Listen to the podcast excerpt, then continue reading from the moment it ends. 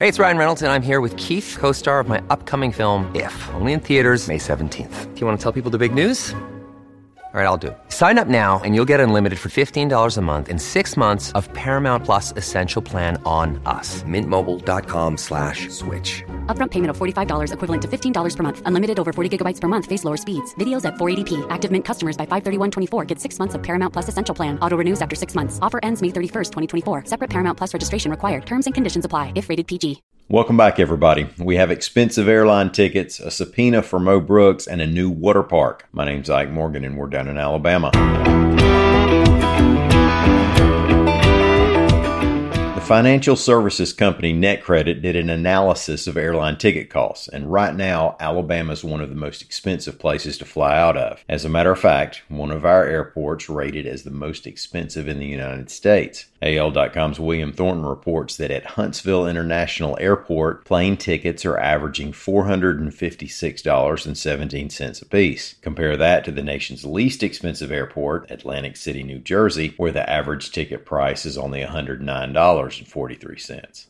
$2.43. Now, it's worth noting here that it's the airlines who set the ticket prices, not the airports. There are a number of forces that might be pushing Huntsville's ticket prices higher. A higher percentage of business travelers, as opposed to vacationers, might mean more walk up ticket purchases which tend to be priced higher. Also, ticket demand isn't as sensitive to price changes in a city that has a lot of federal government, not in the short term especially.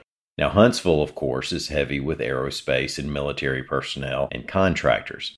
You and I, if we're paying for it personally, might look at a $500 price on Expedia and decide a Zoom conference is going to work just fine. But if it's somebody else's budget, as the theory goes, spend it if you got it.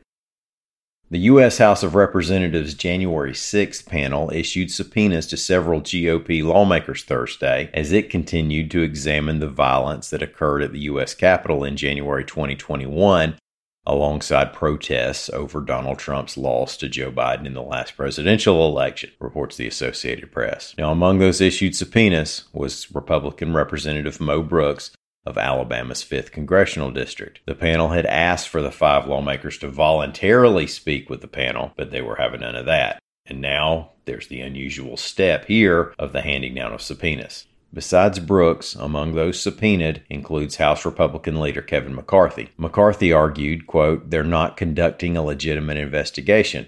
Seems as though they just want to go after their political opponents. Mo Brooks, of course, is running for U.S. Senate in this election cycle. The GOP primary for that race will be held May 24th, which is Tuesday week. If you're visiting the Alabama Gulf Coast later this summer, or if you live there and don't mind getting caught doing the tourist thing, the indoor water park at Tropic Falls will open June 27th, reports AL.com's Lawrence Specker. Tropic Falls is the name of the amusement park side of the OWA Entertainment Complex in Foley.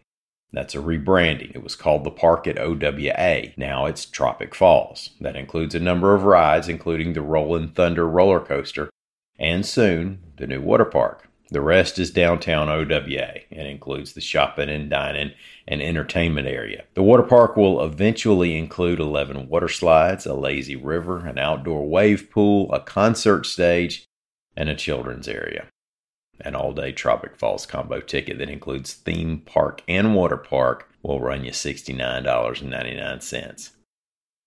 Thank y'all for listening. Let's make the weekend count. We're going to be back here about Monday. Until then, come on by and see us. We're open 24 hours a day and seven days a week on the World Wide Web at al.com.